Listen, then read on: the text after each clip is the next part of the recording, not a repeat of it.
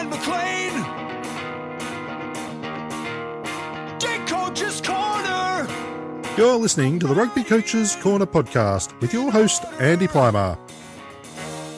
For someone to explain. Bringing you up-to-date coaching concepts from the world of rugby. Sharing ideas to make the game better.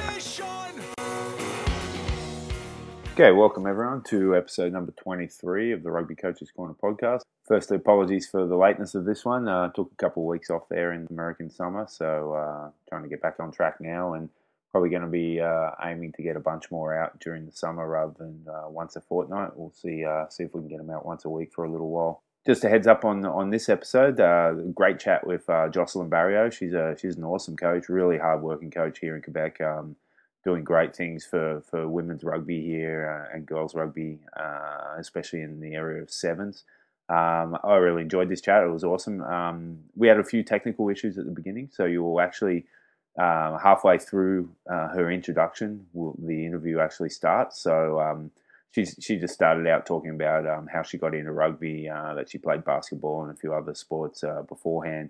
Uh, until a teacher at her high school then said, "Hey, you'd be uh, you'd be a good fit for rugby," and uh, she jumped right in and has been hooked ever since.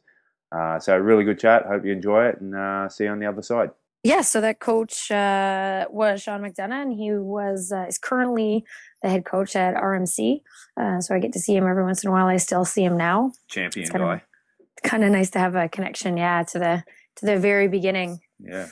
So, uh, so yeah, that was the, that was the start of it. And then as soon as I graduated from high school, I started coaching. I was just time to give back, and so I did pretty immediately. So, I I've now coached for longer than I played. So, coached wow. for over fifteen years now. Yeah. Yeah, and that's a that's an envious position too. I think because the amount you the amount you learn from coaching, like I, I know personally, like I came out of the game and became a player coach, and then I realized I didn't really know a lot about rugby except for my kind of area that I played. Like I had no mm-hmm. idea in general what the forwards did. I just knew they did like you stuff, know, grunt work, and yeah. you know, that, that was it. But like there was a bit more finesse to it, and uh, I think that's a, that's a great position to be in. Starting coaching from I think eighteen, you said.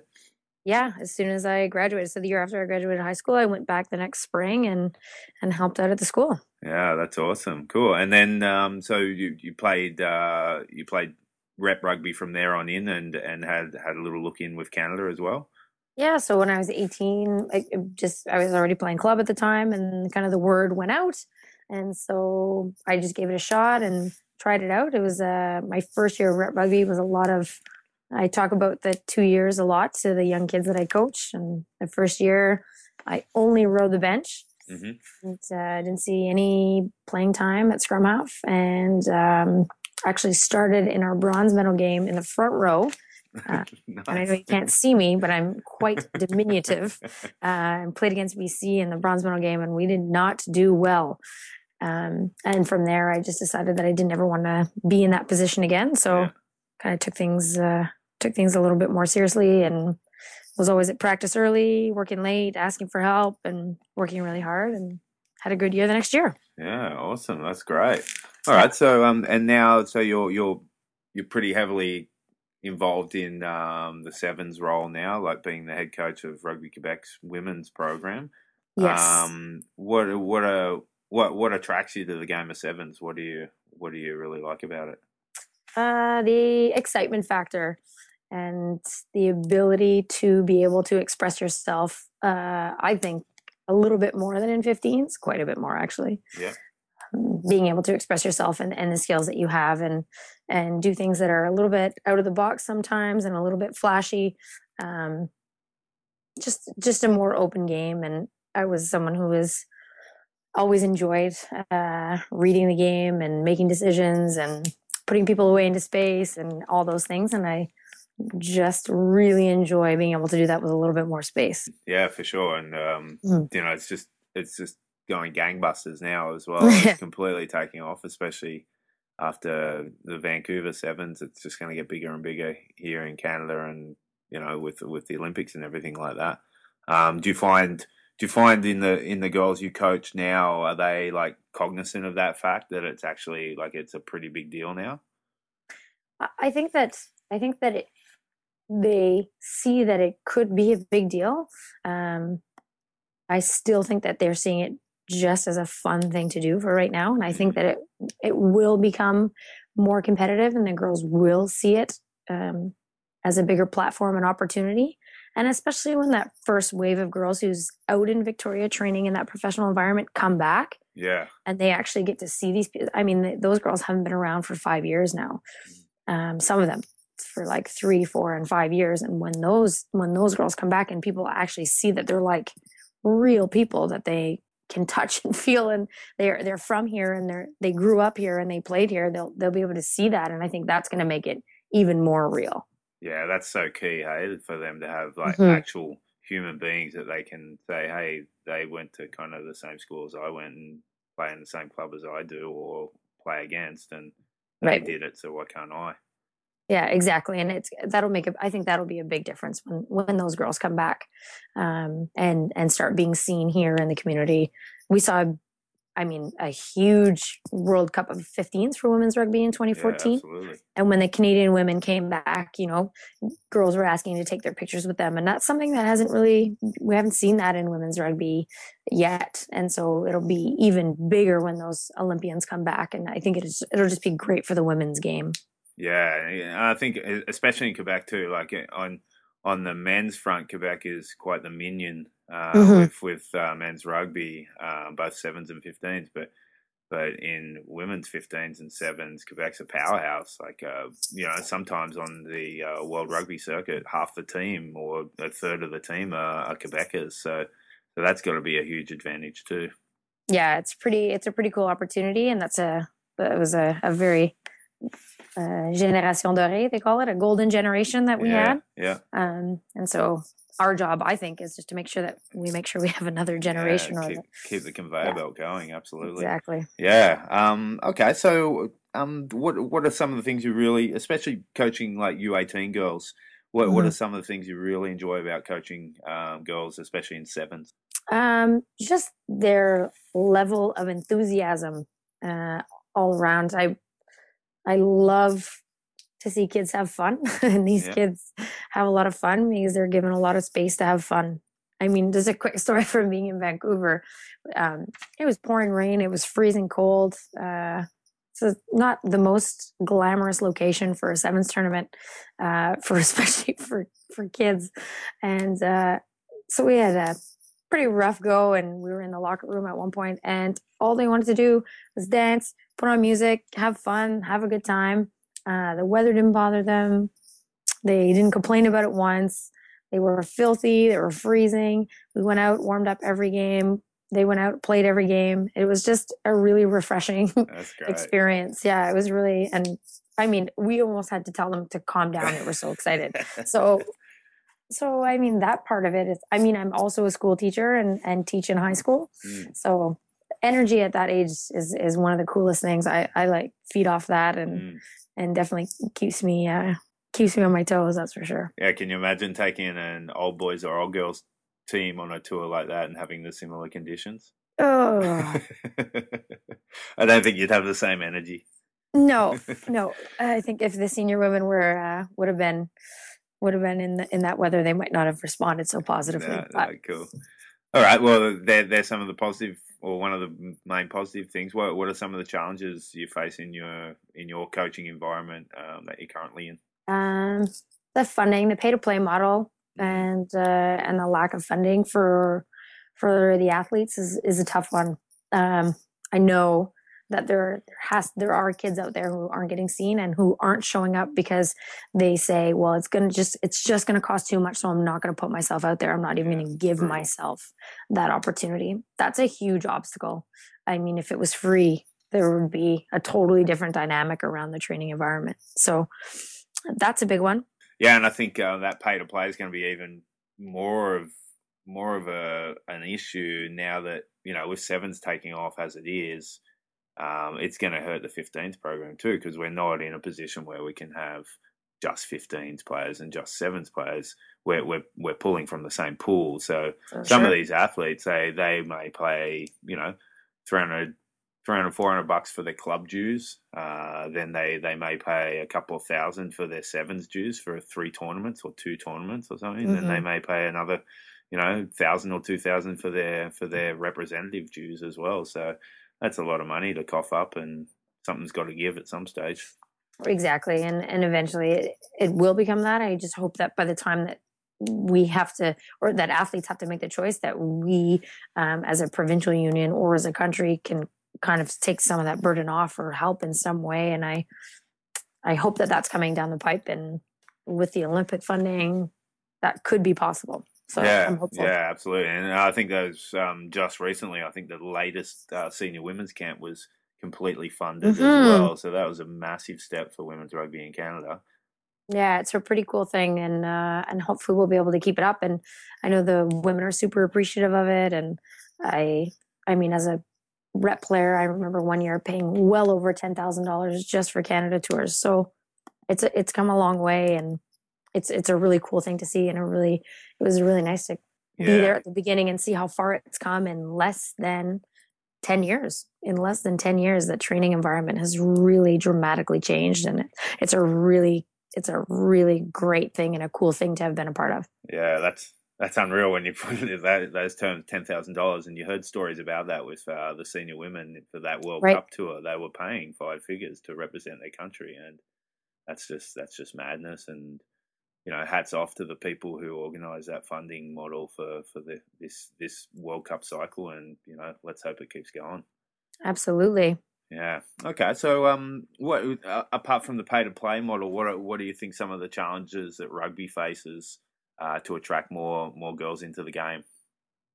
Um, I think that people are scared of the physicality of it. Mm. I think that as a society, we're not necessarily encouraging girls to express themselves how they want.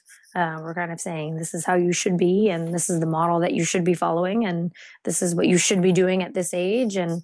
Uh, super physical sport uh, is not usually in those societal norms, so that's a bit of a that's a bit of a tough one. It's a bit of a barrier, and even when girls are are on teams, sometimes they have a hard time adjusting to um, just being a teammate and just being able to relax and be yourself, and kind of the importance of being different and the importance of being yourself um, with younger girls, especially who are still looking to develop and. and figure out where they stand and what they stand for. Um, they sometimes have trouble accepting themselves. So that that's a big challenge, but one that when you get to work with athletes for a few years, you kind of get to see them grow up and get through that and, and and continue playing. And that's one of the most rewarding things is to see girls continuing to play sport, because all the research that's coming out recently, especially in the wake of International Women's Day, was how little or how few women continue to participate in sport as they get older and they leave school and they kind of let it go. And we know that their rates of depression go down when women participate in sport, and their social connections are so important to their mental health and physical well-being. And so those, those type of things are always challenging. And I, I'm pretty conscious of trying to make sure that women feel safe and, and girls feel safe and comfortable in, in these environments so that they keep coming back. Yeah. Oh, that's great. And that's, that's key. You know, like I think, I think uh, being a teacher myself too, and having taught in the co-ed environment, um, mm-hmm.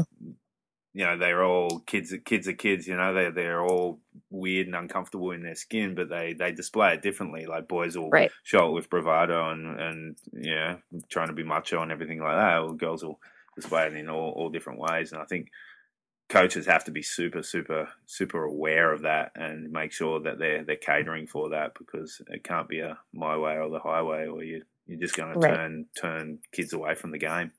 Right. And I also coached I coached the Concordia men's sevens program.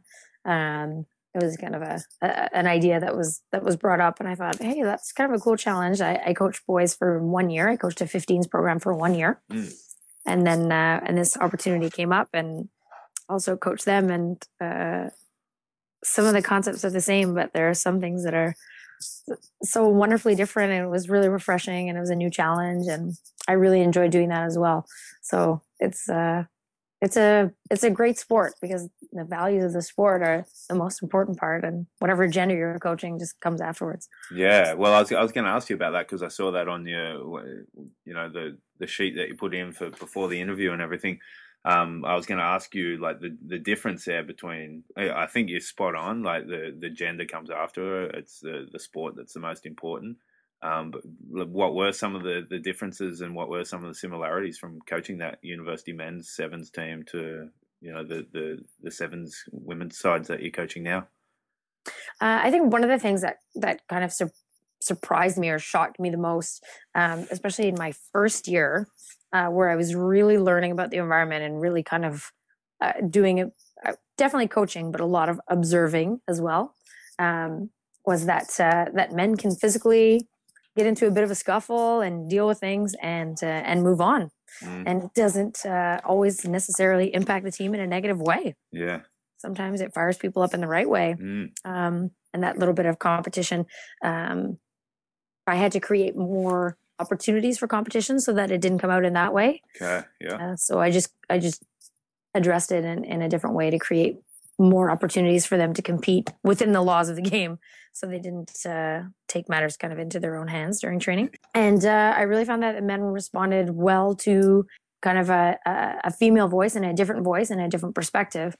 Um, I ask a lot of questions and, and challenge athletes in, in lots of ways. And they seem to really respond well to that, uh, which I wasn't necessarily expecting. I've always kind of seen a top-down model. Mm. In any of the sessions I've observed or coaching sessions that I've observed. So it was kind of nice to see that, that they could actually really take care of themselves from the bottom up. Oh, absolutely. Is, yeah. Yeah, great. Uh, it's, it's interesting. I've, I've started listening to a new podcast called uh, Brain in the Game, Sport, mm-hmm. Mind, Coaching. Uh, podcast, and I'll put it up on the website for listeners to, to have a look at. But there was cool. one episode they did uh, on it, he the comp, the um, the compere discusses um, coaching coaching men, coaching women, and it kind of goes back to your original statement how like the you know the, the gender part comes at the end. The game's the same. He, a lot of the research says that the closer they get to the elite level, the less this stuff becomes becomes a, a thing you need to consider mm-hmm. as a coach. So if you're coaching the national men's side or the national women's side, it's you're coaching national athletes, national rugby right. players, and all that, all that you know, the other stuff that you may have to be aware of when they're they're teenagers or developing athletes. No, like they're they're they're elite athletes, no matter what the gender. Uh, yeah, it's pretty cool. Um, there was just a. A little thing that I observed today with uh, Becky Hammond, who's uh, coaching at the Spurs. Okay, yeah. And a uh, project called Lean In Together, where it's uh, male coaches also encouraging female coaches. Mm. And uh, she's the, the head coach during the summer league season with the Spurs and the San Antonio Spurs, who are a professional basketball team. And uh, just talking about how uh, Greg Popovich, who's the coach there, kind of open the door for her, and and to see just the video of her interacting with the with the men at training. It it's it's just a training session. They're athletes, and and they're responding well to a female coach, and that's just because she's a good coach. Yeah. So uh, yeah. No, it's, that's great. I think I'll, yeah. I'll I'll check that out. What is it? Lean In Together. Or? Uh, yeah, it's hashtag Lean In. I think it's Lean In Together. Lean In, hashtag Lean. Yeah. Okay, cool. I'll check it out, and I'll, I'll put that up on the website as well for people to look That's at. Good one. Yeah.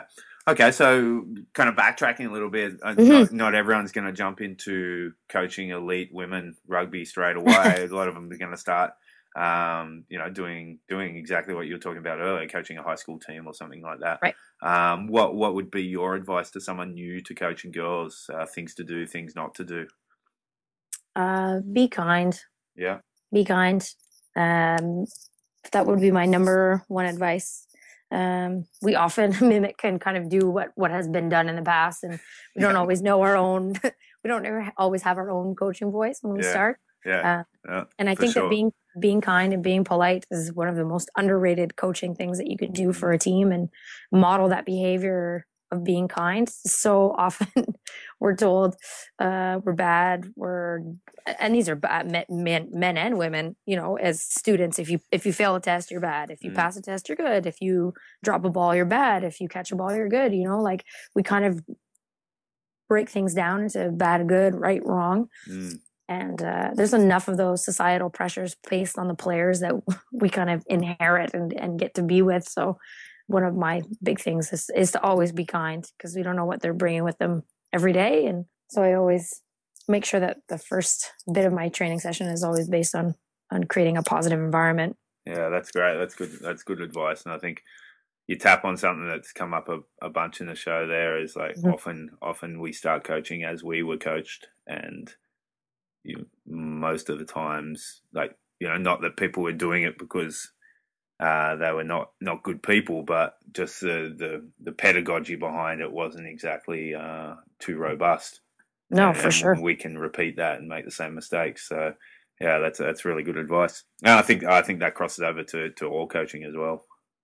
Uh, yeah. And I mean, as a teacher, it's something that I use in class as well. And uh, it's, it's just a, that just might be a life thing. Yeah. Yeah. It, okay. So if, if someone was watching, apart from the kindness aspect, if someone was watching mm-hmm. a session coached by you, what, what are some of the things they'd, they'd see and hear, whether like what you're saying, but how, how the lessons, how the structure of the session is laid out and those kind of things? Um, it would depend if it was like a game prep or a, kind of a general skill session. Mm-hmm. Um, there's skills built into, I mean, in a vague sense, there's skills built into all my trainings. I think that's a huge, huge, hugely important um, aspect of the game mm-hmm. that uh, as Canadians, since we don't grow up with a rugby ball in our hands, we got to make sure they get some extra reps in, yeah. uh, in those, in those areas. So um, definitely individual skills. When they get there, try to get them into, uh, try to teach the basic skills so that when they arrive, players and athletes can just start doing them right away. Um, players, when they arrive, love to be social and they get excited and love to talk. So I try to get them to talk and pass. That's a big thing that I say at the beginning of every training. Mm. It's okay to talk, but just talk and pass. Or yeah, that's great. Talk and kick, or just talk and do something else um, to get the reps in. Um, and then we'll usually break um, and play game for warm up. Um, I usually let athletes lead their own. If they want to do a physical warm up, I usually let athletes lead that on their own. Yeah. Uh, pick a leader and then help that leader. Um, if they're senior women, they kind of go off and have their own routines. And if they're juniors, um, then we usually work on working on a routine with a captain and kind of coaching a captain to coaching a leader to be a leader. And so they can take care of that stuff. And we break up. Um, And again, play games. I always like to get a few games and um, have yeah, fun. Sometimes jump in, yeah. Sometimes jump in with them and just run around and have a good time and have a few laughs and do some fun stuff. Uh, and then we'll kind of break. Uh, whether it's uh, like I said, uh, prep stuff. We'll do some unit stuff. Um, unit stuff. Come back together. Play other little games. Get back together. I do a lot of. Uh, I just call it accordion. Okay. So. Uh, Here's the instruction, go out, come back in, give you some more instruction or some pointers or some things to focus on, go out, come back in, go out, come back in. So a lot of the sessions look like that. Yeah, and that's that's pretty efficient, especially if you've got a large group. Yeah. And, uh, yeah, I say express yourself a lot. Uh, just express yourselves and try stuff. Uh, the training environment to me is a super safe environment. Mm. So I just love to see them express themselves and try things and do things um, that'll make themselves better and get them out of their comfort zones a little bit. Yeah, and I think um, that last point there too, um, one of our, uh, one of the previous guests, Stuart Armstrong, um, talking about, um, you know, player pathways and academies and those kind of things. It's about creating that environment where it's it's safe to, to make a mistake. It's okay. Right. Like, that's kind of why you're doing it, to, to get better, and you can't get better without making mistakes. Uh, right. I think that's absolutely key. Yeah, it's a, it, that's a big one for me, and it, I actually found that when I was coaching the men's team, that they had a harder time accepting that mm. than the women. The women were tended to be more willing to kind of make mistakes and mess up than the guys were, which was interesting to me. Yeah, I think uh, that, that is interesting. I think that age group too, maybe of yeah. the of the men being that, you know, early twenties um, university student. There's mm-hmm. there's you know, the, the own the own set of challenges there as a coach, uh, for sure. Right. That's great. All right. Um. All right. So, so in, yeah. in general, with rugby in general, what's what's your favorite part of the game to coach? Uh, open play decision making. Okay. Yeah. Why? Why that? So on the fly stuff, mm-hmm. because I think that has the most potential for uh, excitement. Yeah. And often, uh, often Quebec is. Um, is pegged as uh, an underdog in the in this in this well, definitely in this country. Yeah. So um, those are kind of the moments where underdogs, I think, can have the most impact. Is is kind of some of that open play, decision making, uh, that kind of flair, and feeling safe to take those risks and to do those things. So yeah. Uh, yeah, doing that kind of stuff on the run is is some pretty exciting stuff. And yeah. That that's probably my favorite. Cool. And how, how would you how would you coach that in a in a session? How would you encourage that? Obviously, being games based, oh, I would just have with that. Yeah, exactly, exactly. Uh, games based, just uh, changing the size of the field that they're making decisions on, um, changing the shape of the defense, um, changing attack points, changing the challenge, changing the pressure. Um, just giving them all kinds of different situations, opportunities, and spaces to to to express themselves and really see, you know, what is within their limits and and what is outside of their limits and what they can go get outside of their limits as well. Yeah. Okay. Awesome. All right. Well, um, we always end the show with the, the same final four questions. Um, when you were growing up as a kid, uh, new to rugby, those kind of things, who who was one of the players that you really looked up to and admired and kind of got you really interested in the game and wanted to continue playing it?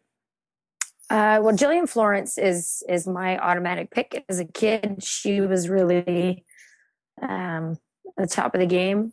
Jillian Florence has gone now to five World Cups. Yeah, it's is amazing. Now, uh, is now retired. Yeah, so to have been able to play with her um, as I as I got older and started playing some Quebec provincial rep stuff and and get to have some of those experiences with this person who was on the all-world team. Yeah. Um, was it was a pretty was a pretty cool thing, I, yeah. And so Jillian Florence for sure, being from Quebec as well, and yeah. representing Canada so consistently for most, so long. It's most just, capped uh, women's player for Canada, is that correct?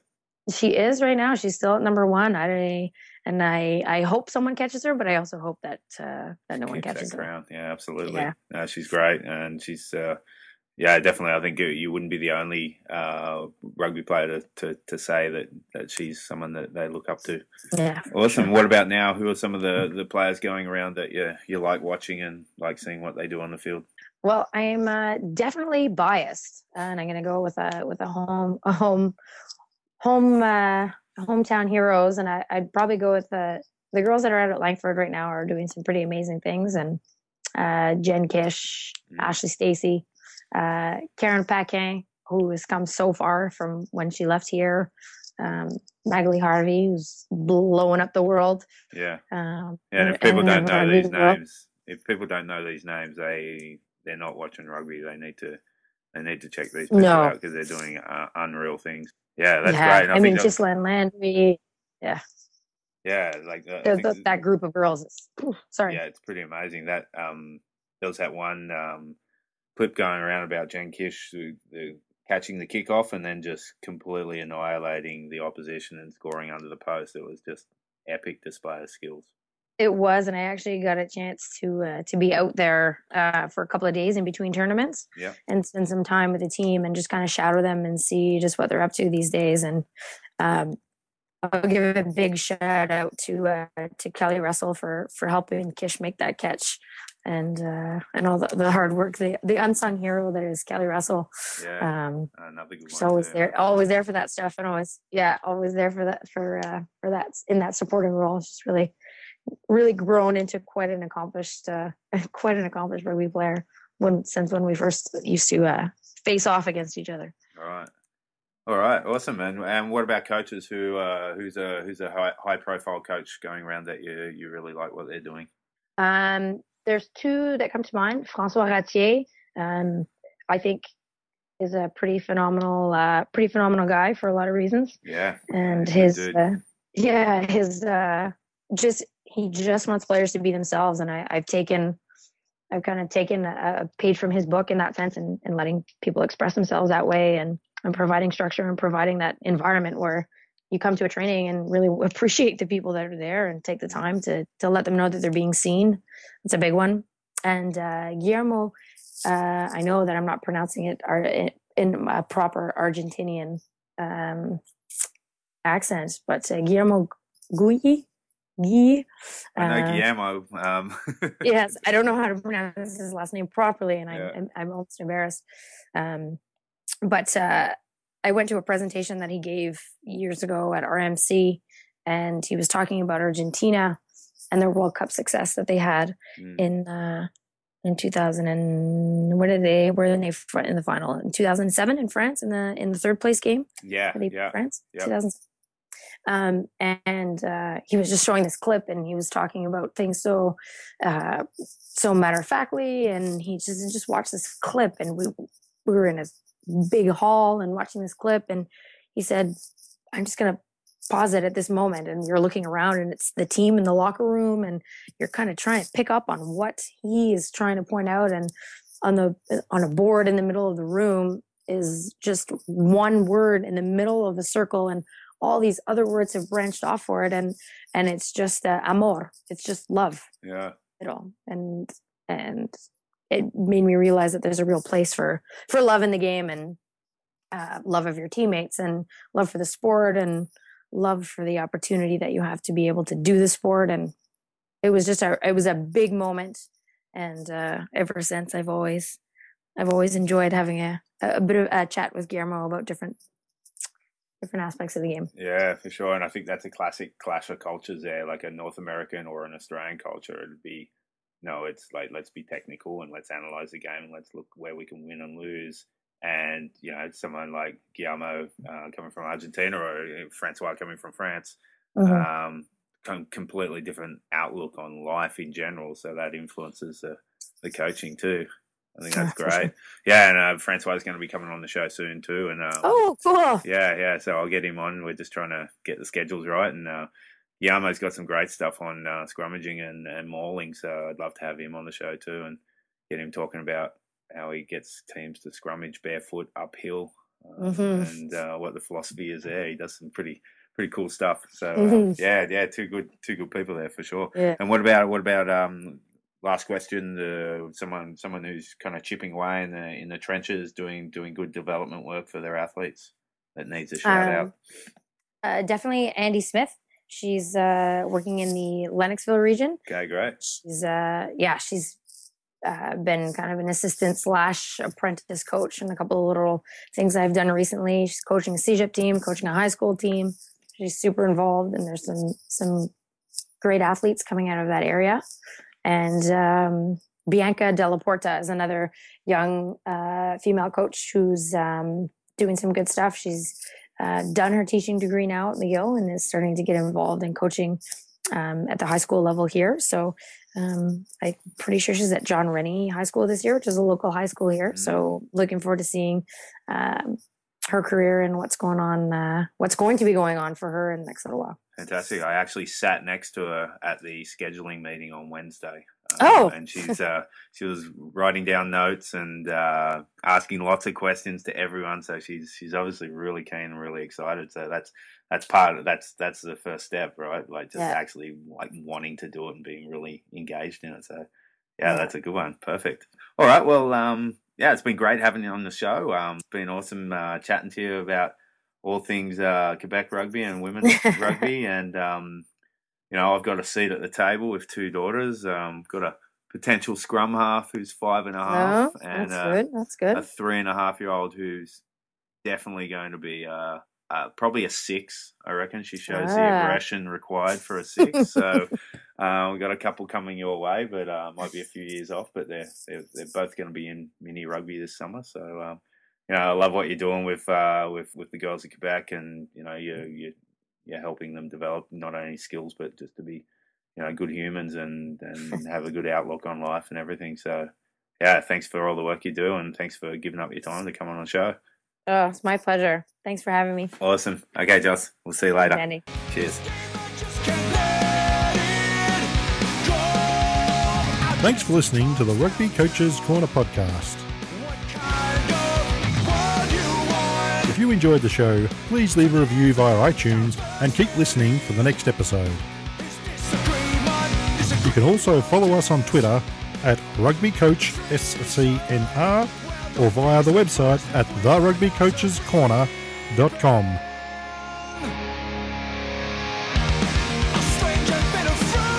Until next time, keep sharing ideas to make the game better.